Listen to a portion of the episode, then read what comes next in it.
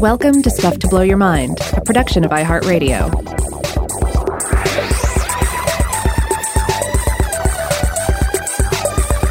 Hey, welcome to Stuff to Blow Your Mind. My name is Robert Lamb. And I'm Joe McCormick, and we're back from the break. We thought the best way to jump right back in would be to do more crabs. That's right. We had uh, we we just recently done a couple of uh, episodes about crabs eating strange things, and we had some we had some crab run over anyway. So we thought, well, what what's what better than to go ahead and just jump right back in to more crabs? Crab overflow. Yeah. Did Did you happen to eat any crab over the break, Rob? I went crabbing with my son and my and my brother in law, um, and they did catch crabs, and they were excited about them. I ended up not eating any of the crabs just because uh, I don't know, I just wasn't feeling it. Uh, it's a lot of work. Uh, you you, you got to be you you, you got to want it. So um, so I, I abstained from the consumption of crabs, but I did get to observe some crabs. In my experience, I feel like it's always kind of embarrassing to eat a crab. You're just sitting there working on it. You know, I guess it's all of the the intense concentration it takes to like crack the pieces and stuff. You're not really following the conversation at the table very well. It, it's you're in your own world. Yeah, I mean, it definitely is uh, one of those activities that that puts you in the. Uh, it feels like it puts you in an archaic mindset. You know, you can imagine yourself, um, you know, uh, you know, pick, picking apart a carcass uh, on some sort of primordial shore, uh, sort of a situation, and and therefore you do get in the zone. You get in the crab zone, right? Um, but uh, I don't know. Th- This this year I wasn't feeling it, so I, I did not have any crab. But I was I was in New Orleans, uh, and I did enjoy some uh, some very nice food, uh, some very nice drinks. Uh, I made it over to Latitude once more and had some uh, some drinks at uh, Beachbum Berry's. Oh, did they do anything with uh, tiki turkey puns for for this time of year? Uh, well, no, it's, they get into the the sipping uh, Santa thing. So there were some Oh, Christmas okay. ones. I had a, a Christmas Eve of Destruction, which was very nice. Oh, okay, okay, but we got to talk crabs. The people want crabs. Yeah, let's get into crabs. So, um, you know, in our in our most recent episodes on crabs, I, I did dish out a little bit of crab mythology, and I mentioned how crabs don't often seem to have central roles in myths and folklores for various reasons. Uh, but but that doesn't mean they don't have some very fun cameos. And of course, I do hold out hope that there are some some other crab myths and legends out there that I just don't know about. And so, as always, if I'm missing something, write in and let us know. Now, in the Eight Immortals Cross the Sea, an important Chinese work of the Ming Dynasty, you basically have the story of these eight powerful humanoid beings using their various powers to cross the ocean and kind of show off as they're doing it. Okay, I'm trying to. Is this something we've talked about on the show before, or similar to it? Are, are a lot of these beings sort of uh, uh, overlapping with the animals of the Chinese zodiac? I believe we've talked about the Immortals before, but I don't think we've really looked at this particular work. Um, Okay, Uh, and, and you might be thinking of the the, the, the, the Chinese zodiac origin story about the the animal race, uh, where they have to cross a, a great river. Uh, so so this is different than that. Okay. Uh, but basically, these are these are super beings. They have superpowers, and so they're showing off as they cross the ocean. And crossing the ocean also entails outsmarting and overpowering the Dragon King, uh, as this is his domain. And uh, we have mentioned the Dragon King on the show before, uh, but it's said that the Dragon King is served by quote shrimp soldiers and crab generals as this is the sea after all and uh, and I believe these these these uh, sort of shrimp soldiers and crab generals also show up in Tales of the Monkey King uh, when um, when he encounters the Dragon King or the Dragon King soldiers.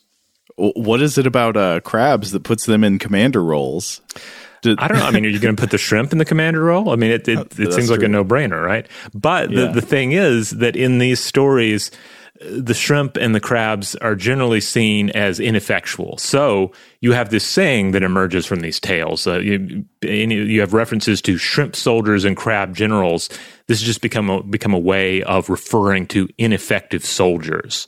Uh, so I, I kind of like that phrase. Oh, okay. So would this be kind of similar to when people say uh, tin soldiers, like T I N? I think so. Yeah. I think this would be this would be a version of that uh, in Mandarin. Now, there's another Chinese crab myth that I was reading about that that was really fascinating me. And I wasn't really able to get quite to the bottom of it, but it pops up in Yang, An, and Turner's Handbook of Chinese Mythology. It concerns the Yellow Emperor, and there are a lot of stories about the Yellow Emperor, and this one just happens to involve crabs. A lot of these emerge from uh, from Xinzheng in Henan province, and, uh, and this one seems to have as well. And in this particular tale, the Yellow Emperor's attendants find a nice cave for him to visit in the summer. So this is just just a really nice cave. It's cool. Uh, you know, there's some water there. You can rest. Uh, very comfortable, except there are way too many mosquitoes and other unwanted vermin living in the cave. Ugh. So the Yellow Emperor just kind of casually mentions, like, geez, I wish someone would drive these creatures away. I wish somebody would wipe these creatures out so I could enjoy this cave, because otherwise it's a great place to spend the summer. Mm-hmm. So, what happens when uh, an individual of great power casually mentions a desire? Well, oftentimes uh, uh, somebody will uh, see an opportunity, and that's what the crabs living in the cave do. They hear this and they they decide, well, let's do it. So they drive all the unwanted creatures out of this wondrous cave, and as a reward, the Yellow Emperor is said to uh, have given these crabs an extra set of legs quote, thereafter, only the crabs in the local pond have 10 legs.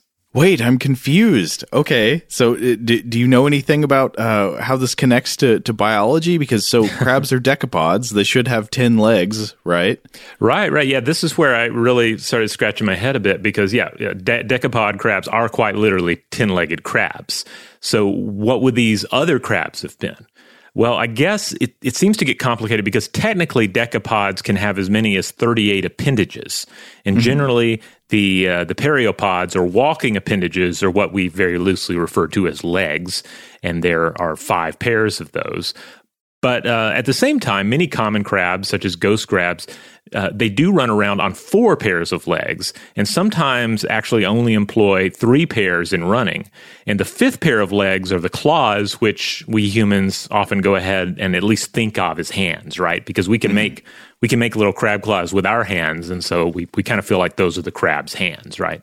Yeah, and if you want to get really technical, I mean, crabs have all kinds of uh, bilaterally symmetrical appendages that you could imagine are legs or have evolved from legs at some point. So you know, crabs have jaw legs in their mouths. The uh, the the maxillipeds that help them eat, and uh, and yeah, so uh, so yeah, it's true. Even though they will typically have ten legs or leg like appendages, some of those could be seen as other things. Like you're saying, you know, a, a, person looking at a crab's claws says, well, those aren't legs, those are hands. Or looking at maybe the swimmer leg says, those, those aren't legs, those are fins.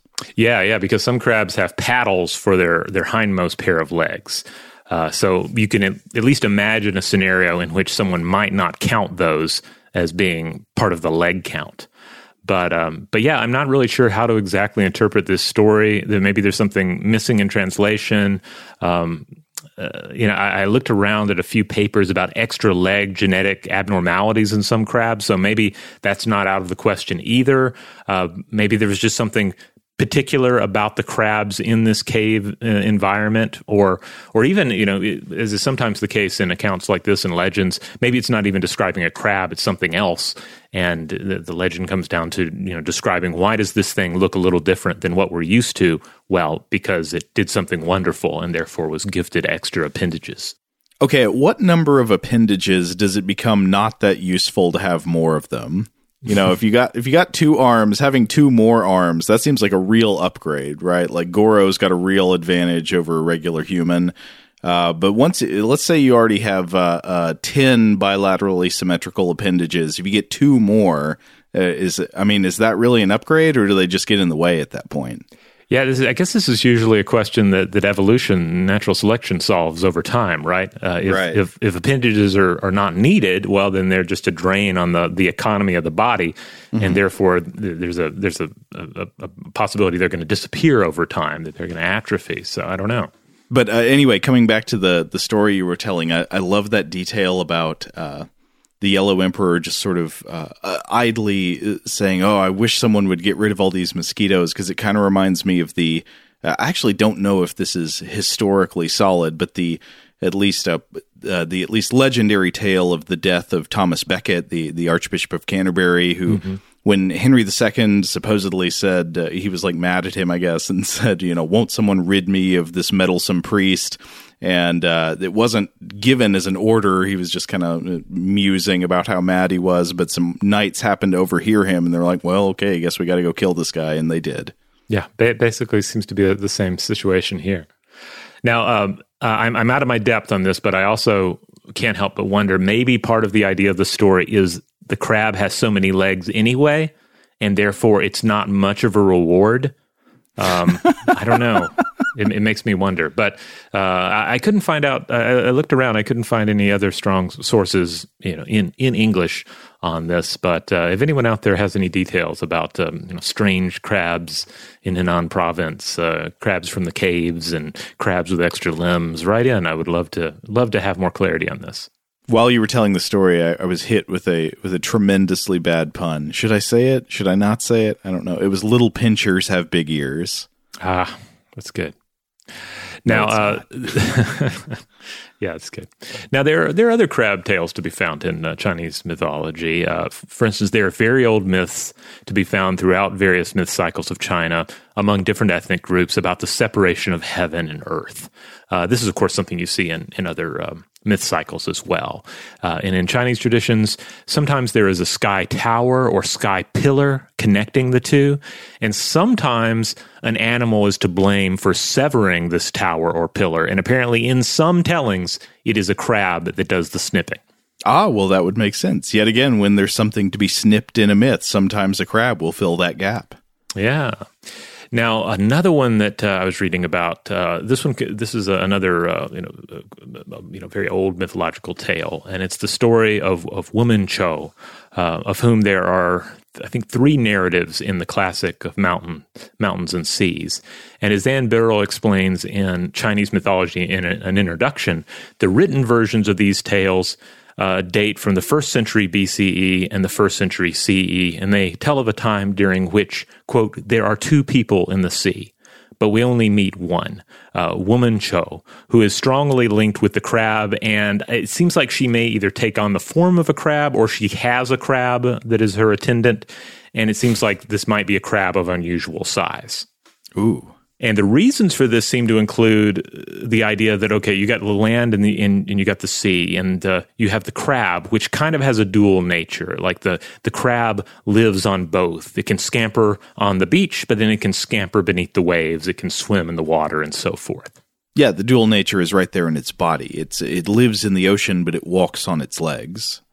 But then the crab also does another interesting thing. It molts. It sheds its uh, its old shell and grows a new one.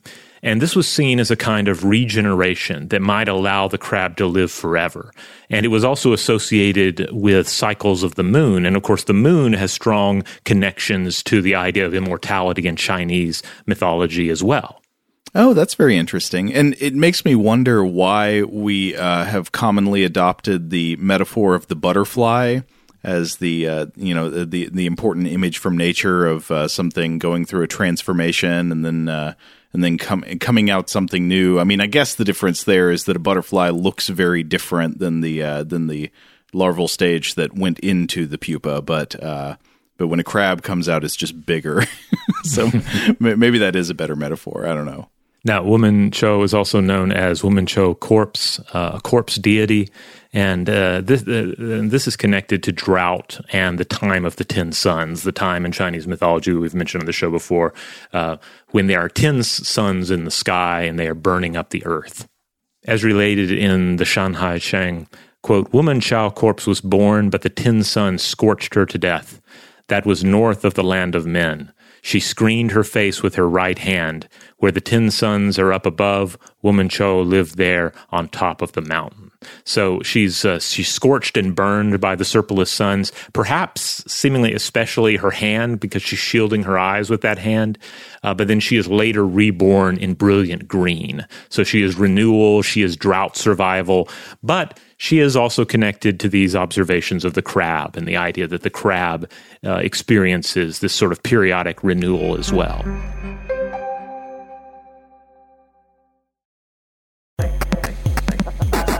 Now, another area concerning crabs that I was looking at uh, kind of comes back to stuff we've talked about already about the you know the idea that the crab design is a winning design, that it's emerged independently multiple times, and that uh, according to some eventually everything will become a crab, right? That's kind of the meme.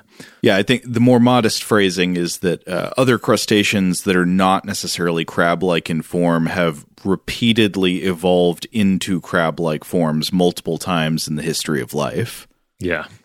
So uh, earlier this year, Doug Johnson wrote a fun article for Ars Technica titled "On Earth, Things Evolve into Crabs. Could the same be true in space?" Hmm. Uh, and so, the, uh, part of this article is the authors generally summing up some of these ideas we've we've discussed already. Uh, but then he gets into this this issue of alien life because if we follow the logic that aliens might be humanoid because that's what we see emerge as a dominant intelligent life form on our own world then we might go as far as to wonder well, if crabs are a popular form on this planet, wouldn't it make sense to see crab or crab like bodies, crab morphs, if you will, on alien worlds as well? I want to believe. so um, Johnson reached out to one of the authors of the paper I referenced in our previous crab episode, Joe Wolfe, a researcher at Harvard University's Department of uh, Organismic and Evolutionary Bi- Biology. The article was "How Does a Crab Become a Crustacean?" And I have to say, I absolutely love this quote from her. Uh, this, is, something she told um, Ars, Ars Technica in, in the, uh, the the interview. "Quote: There is no clear cut reason why being a crab is better than not being a crab." But if you say that too loud, the crabs in the cave will hear you, and then they'll turn into something else. True, but uh, I, I, love this this quote because there's an absurdity to it, obviously, but it also does ring absolutely tr- true and betrays a deeper understanding. You know, we don't have an answer in human reason and human language to the question here, but evolution provides its own answer, and the answer seems to be the crab form itself um, in various examples. Mm-hmm. Uh, however, Johnson talks to Charles Marshall, director of the University of California Museum of Paleontology, and Marshall points out that all in all, it's a fairly narrow group of species that have become crab morphs on our planet. Um, that you know that we shouldn't we shouldn't get too excited about this con this idea. It's like well, crabs are everywhere, so they must be in space. Like there's like ultimately, it's still a situation where the crab form has evolved as an answer to specific questions posed by our natural environment and not, say, uh, universal questions. Right, and I think the other half of that, uh, the other important point highlighted by by Marshall's observation here, is that it's not just that the natural environment creates some pressure that encourages crab like forms, but that it's also certain morphological starting places. That mm-hmm. if, if, you're starting with uh, a genome that codes for a certain kind of body plan, it's easy to get from there into a crab like form. And that body plan is like other certain types of, especially marine arthropods, you know, certain crustacean types. Right. I mean, like, for example, you can you can look at um, the, the, hands of various uh, organisms, right? Like mm-hmm. to get something like an extra finger or an extra thumb, it, it it has to come from somewhere. You know, there has to be a starting point. It's not just you know suddenly thumb sort of a situation. Exactly. So, in maybe you know another billion years, it, we could find that all kinds of mammals on Earth have evolved thumbs because it turns out it's really useful for all kinds of uh, animals. But you're not going to really find, uh, say, crabs with thumbs, right? Because they don't really have the morphological building blocks to start with to make thumbs. Right. But I mean, they do they do sometimes have access to thumbs because we, yeah. we do mention that they, they will chow down on a cadaver. Yeah. Um, then again, I, I, want just to doubt what I just said. I mean, I, I, guess depending on how expansive your definition of thumb is, you could say that a crab's claws, the pinching motion, provides some of uh, what a thumb is good for, right? That a thumb can help you, you know, close your hand over an object in order to manipulate it, obviously with much more dexterity than usually a crab can. But I can see why we might look at the crab body and think, well, this might be good in, in space because mm. we, we look at the way the crab moves on land and through water, and it's easy to extrapolate that to um, like a, a microgravity situation. Right. So in the same way that you have some crabs on Earth whose uh, whose rearmost pair of legs has turned into swimmer legs, little paddle legs to help them move through the water, you could imagine a crab whose final pair of legs has turned into ion thrusters. well, I, I, wouldn't go that far, but um, uh, I, I, will say add that I think another uh, aspect of all of this is that um, you know we we, we tend to think of like crab morphs popping up everywhere and imagine them in the future and on other planets because we do take a lot of delight in these organisms. I mean, they're weird, they're stealthy, they're efficient, they're kind of funny to look at. Uh, they're amusing to watch in the wild. And of course, we like to eat some of them. Uh, so we have a vested interest in their existence. And that's always a great way to wind up as a noted animal for humans. Is it something that we eat or is it something that can eat us? Mm-hmm. And, uh, you know, the, the crab kind of checks off both boxes uh, with some caveats on the, uh, the consumption of humans. That's very well observed. But I want to come back to uh, crabs eating strange things or being attracted to eat strange things, at least. Uh, and I, I, wanted to do that by looking at a study I came across from just this year looking at hermit crabs. Now, we've mentioned hermit crabs a, a, number of times in the series now. Hermit crabs are decapod crustaceans. They're not considered, quote, true crabs. I can't remember if we've said that already, but mm-hmm. uh, they belong to the group uh, Anomura, meaning the false crabs, rather than Brachyura, which are supposedly true crabs. But hey, you know, they're, they're close enough. They're crabs. And so the study that I was reading about that I, I wanted to talk about was actually just published earlier this year. So in 2021, and it was by Jack Greenshields, Paula Schirmacher, and Jorg Hardege in the journal Marine Pollution Bulletin. The authors here start by noting that a bunch of research has identified a problem of marine life being, in one way or another, attracted to plastic waste. So uh, we've talked before about some of the problems with plastic trash in the ocean. Uh, we discussed this somewhat in uh, our interview with Christine Figgener as it regards um, you know the interactions between plastic waste and and sea turtles.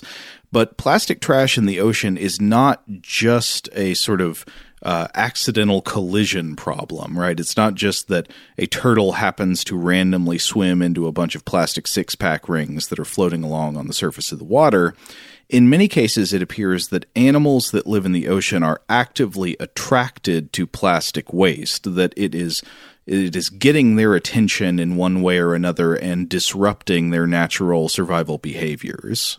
And there are debates about the reasons for this. There are, of course, no doubt different reasons when it comes to different types of plastic waste and different animals. Uh, so, for example, in some cases, visual mechanisms have been proposed. Maybe, who knows, maybe a plastic bag drifting through the water looks like a delectable jellyfish and so forth. But in other cases, the mechanisms can remain more obscure. And in this study, the authors were investigating a strange phenomenon in a hermit crab species called uh, Pagurus bernhardus, which is the common hermit crab or the soldier crab. This is a species that's native to the Atlantic coast of Europe and along the, the northern coast of Europe, basically the coast of Europe, but not really the Mediterranean. Uh, specifically, this study, I think, was looking at the waters off of the eastern northern coast of England, so uh, off of a place called Robin Hood's Bay in North Yorkshire. I was actually listening to a radio interview on the CBC with uh, Paula Schirmacher, one of the authors of this study, and it was addressing the question of why were hermit crabs chosen for this study. And uh, Schirmacher says that hermit crabs are uh, sort of a good model species to study. Uh, she identified a few reasons. They're small, they're very curious, and they have, quote, a, a very diverse appetite. Uh, which I think goes with a lot of the things we've been saying so far. Uh, that you know there are plenty of crabs out there, uh, both true crabs and and crab-like animals, false crabs that uh, that are not super picky when it comes to food types. They'll take what mm-hmm. they can get, and hermit crabs often appear to fit that bill. They have a, a, they have diverse diets and appetites. Yeah, I love that tidbit about hermit crabs. Uh, it says they're they're interested in things that smell like food, uh, but they're also interested in the sight of another hermit crab appearing to eat something. so that that alone is a is is enough of a cue for them. Right. Uh, but uh, so th- this research team was based out of the University of Hull in England. And what it found was that hermit crabs were attracted to the smell of a plastic additive known as oleamide. Now, oleamide is an organic compound. It's used as an additive agent in uh, numerous plastic products. I-, I was digging around trying to find out more about exactly what it's used for. And it looks like most often oleamide is used as a quote slip agent. Uh, and so this would be something that is added to a polymer to reduce the coefficient of friction on the surface of the material, basically to make the polymer more slippery. Uh, I also saw one of the authors here, I think it was in that CBC interview, saying that it, it helps in some ways make the, the plastic more malleable. Uh, but it seems like the, the, major use of it, from what I could tell, was to make plastics less grippy, to make them them uh, a little slicker to the touch. And so you might wonder, well, why would you want that? Sometimes I think that's a desirable characteristic of plastic on the consumer side, but it also looks like slip additives are just important on the manufacturing side, especially with products involving thin plastic films like plastic bags and thin plastic food wrappers and mm. packaging, things like that. Uh, and that adding these slip additives helps make it easier to like extrude the materials and then wrap them up tightly. But oleamide is also a, a natural uh, fatty acid. It's a natural organic compound that, you know, you'll find it in our bodies. It apparently has something to do with the regulation of sleep in, in humans. Uh, and so I think has attracted some attention as a possible sleep aid, though I, I can't vouch for whether it, those uh, alleged uses would be valid or not. But at least uh, oleamide naturally seems to play some role in the regulation of the desire for sleep in the human body. Hmm. But again, it's also being used as this additive to help lubricate our plastics. And it turns out when you put oleamide into plastics, oleamide can sometimes leach out from that plastic into the environment. Uh, so, what happens if you're a hermit crab and you are crawling along the ocean floor and you happen to stagger into a big junkyard of plastic waste that is flooding the water with, with low concentrations of oleamide? Well, according to this 2021 study, surprisingly, if you're a hermit crab, that gets you really excited. Uh, the authors of this research found that exposure to low concentrations of oleamide dispersed in water will cause an increase in the respiration rate of hermit crabs, and that this is a standard biomarker sign that, that indicates excitement and attraction. Uh, speaking to CBC Radio, Paula Schirmacher, again, one of the authors, characterized the, the hermit crabs reacting to the oleamide as almost hyperactive. And so the question would be why? Why do they get so uh, excited and stirred up when they smell this plastic additive? Well, basically, it seems that they're reacting to oleamide the same way they react when they smell a really exciting food stimulant. Hmm. So this research was done in controlled conditions, but if if this in fact bears out into the natural environment, what you'd have to imagine is you got some piece of very well lubricated plastic trash that is leaching oleamide into the seawater, and then a hermit crab smells it, and then it kind of powers up, gets excited, and heads toward the food source only to find an inedible piece of plastic at the end of its hunt. Which obviously is not great for the uh, hermit crabs because they should be spending that energy hunting for real food rather than, than plastic that they can't really get nutrition from. So, why would this compound used in polymer manufacturing cause a hermit crab to react as if it smelled food?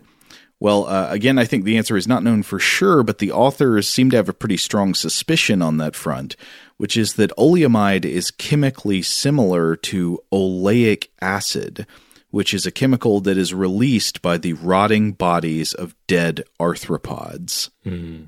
Of course, hermit crabs are arthropods as well. You know, uh, these these are related creatures with exoskeletons. So a hermit crab may well smell a plastic food wrapper that's been you know tossed into the ocean as litter, and then it literally starts heavy breathing at the thought of the ripe dead body of an arthropod cousin that that it might be able to feast on. Because again, hermit crabs are scavengers, and this is what the authors call an olfactory trap. Hmm. All right. Yeah. Well, this this makes sense. Yeah. If it smells like shrimp death uh, or crab death or, or what have you, they're going to be interested and go over there and check it out. And even if it's not, I mean, even if they want, you know, didn't actually consume any of the plastic, like you say, this is wasted energy. This is wasted scavenging uh, that uh, that that should be spent on more lucrative endeavors. Right. Uh, so yeah. So to come back to the original question, that this is one indication of uh, another way plastic waste in the ocean could be harmful to wildlife and showing a mechanism of attraction. In this case, it could attract these hermit crabs by way of additive leaching, possibly on the false promise of rotting kin flesh. Mm.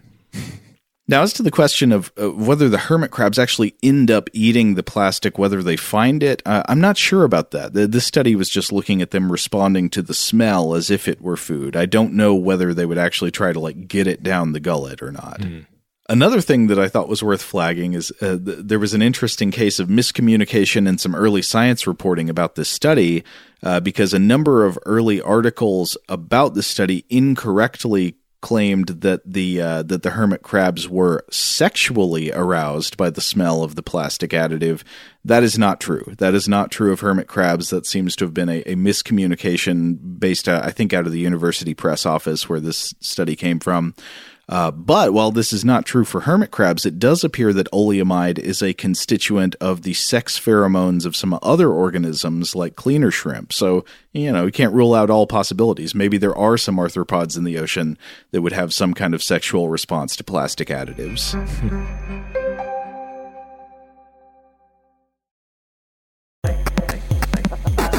Now, I was looking up more on the relationship between oleamide, oleic acid, and decomposition.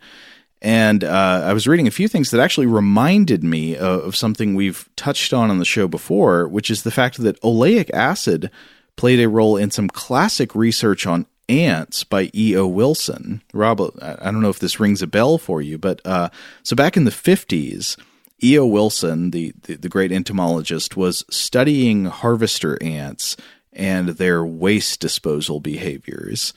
And so uh, many ants have tremendous waste disposal capabilities. Uh, so ants will sometimes create a midden in or around their nest, basically a trash heap where they, they dump their garbage. And the makeup of this midden can vary, but it will include everything from feces to debris removed during nest construction or other behaviors to the dead bodies of fellow ants from the colony. So you come across a dead ant in the colony, you want to get that out of there, and so the ants will take it away to to the midden, or in some cases just away from the nest, but in other cases to this this trash heap and the middens containing the bodies of dead ants have sometimes been referred to as ant graveyards or ant cemeteries. They are somewhat creepy to look at.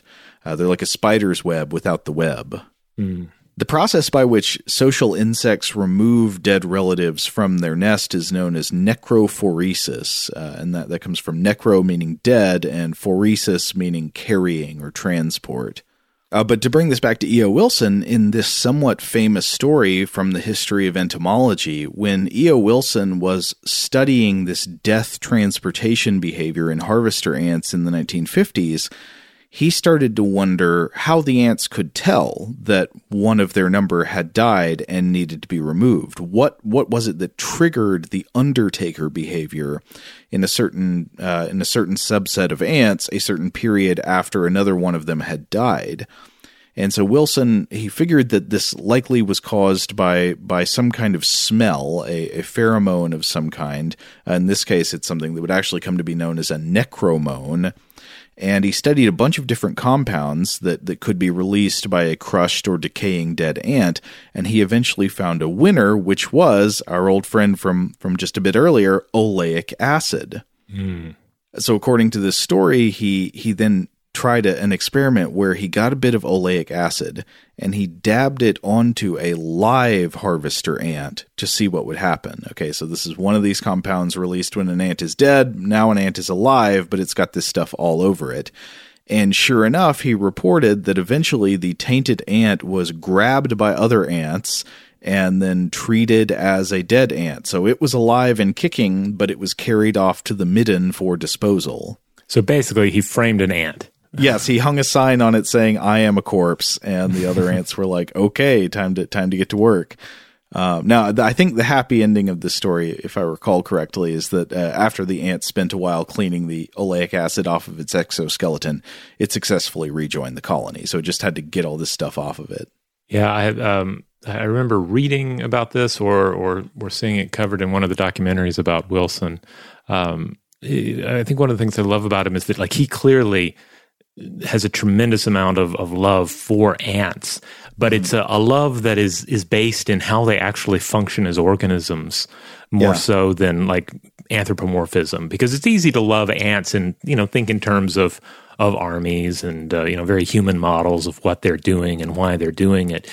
But uh, but Wilson, you know, I wouldn't go as far as well, I would go as far as to say that Wilson like speaks and understands their language because because that that is a, a predominant area of a lot of his study. He understands how they communicate, and in and, and in doing so, he has this this understanding of, of of, of what they are and you know how they function.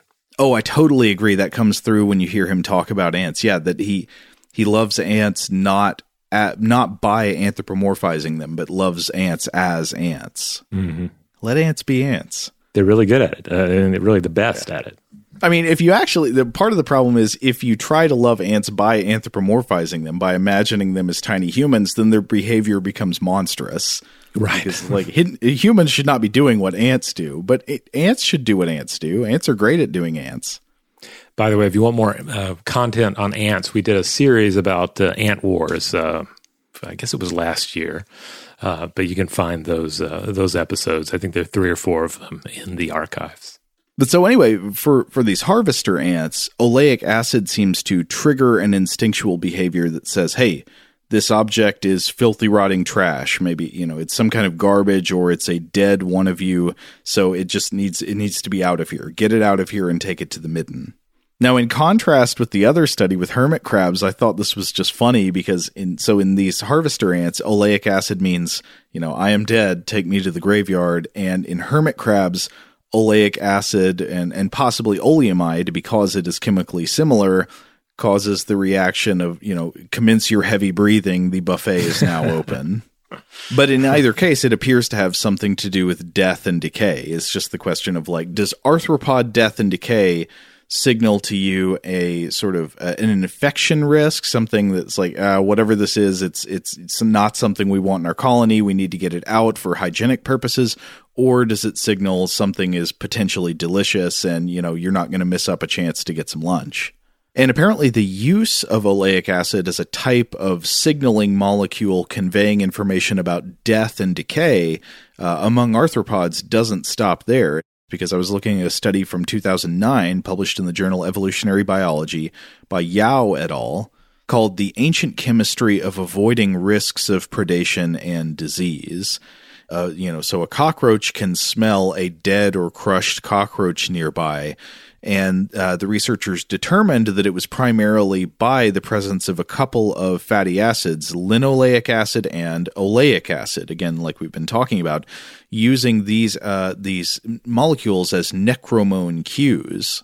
And the authors here separate the, the responses to these necromone cues into into two main categories. So they talk about what we were just talking about the the necrophoric behavior of advanced eusocial insects like ants, bees, and termites that will smell oleic acid or linoleic acid on uh, on a dead member of their nest and then use that as a behavioral trigger to get that thing out of the nest or into the midden safely away from the activity of the other uh, members of the nest.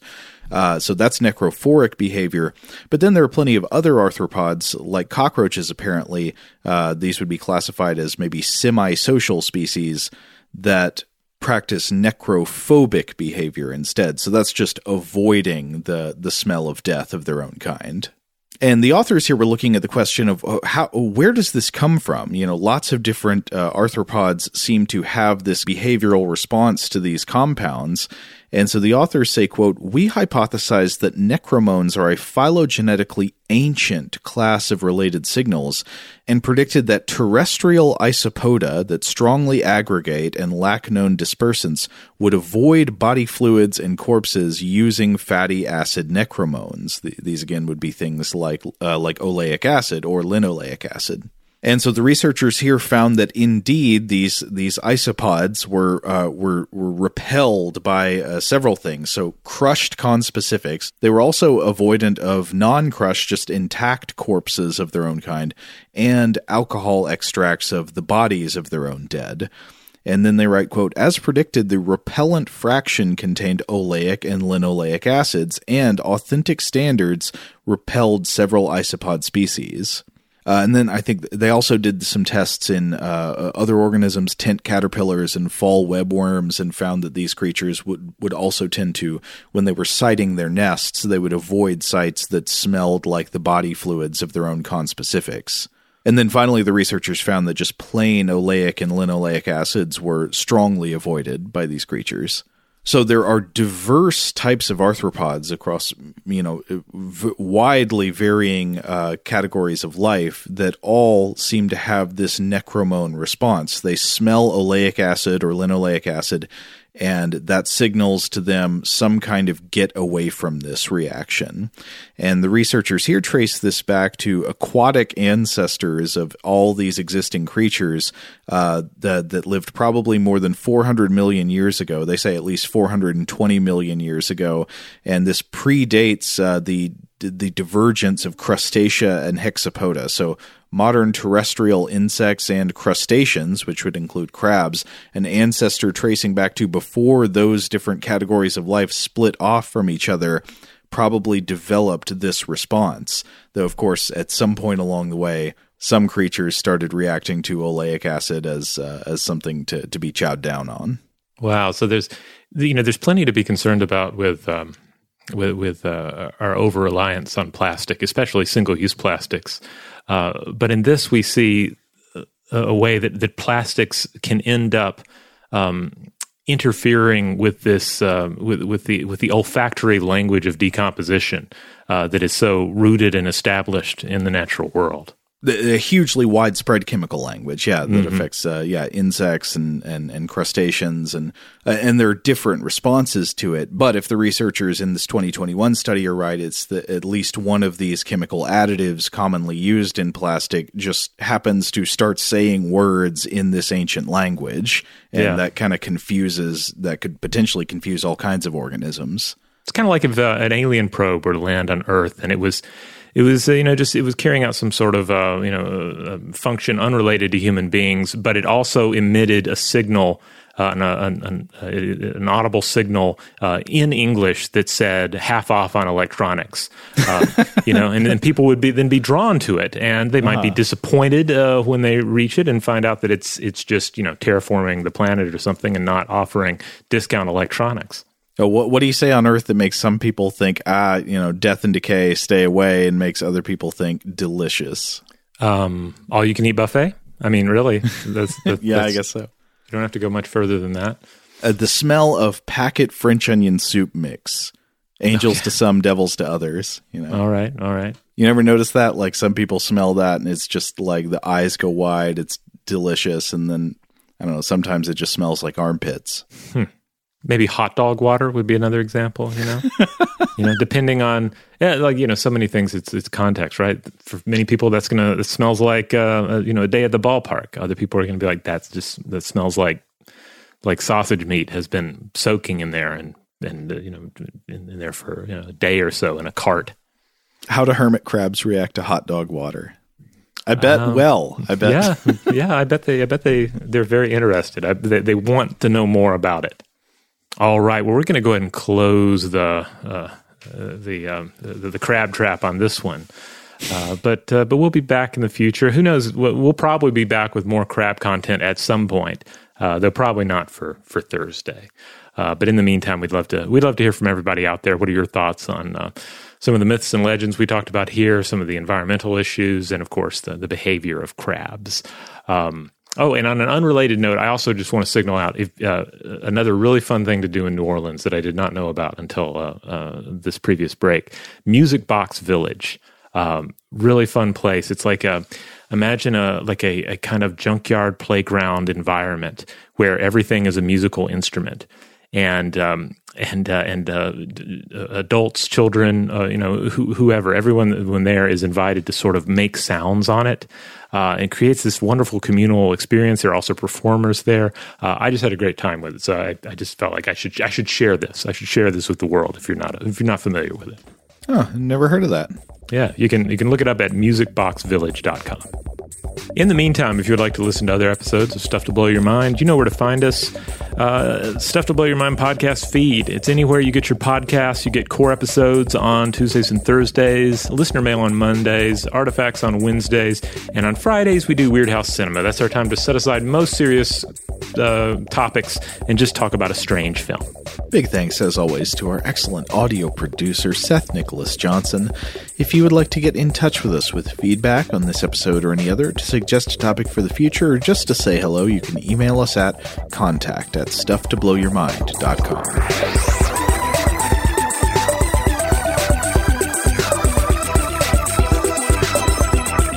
Stuff to Blow Your Mind is a production of iHeartRadio. For more podcasts from iHeartRadio, visit the iHeartRadio app, Apple Podcasts, or wherever you listen to your favorite shows.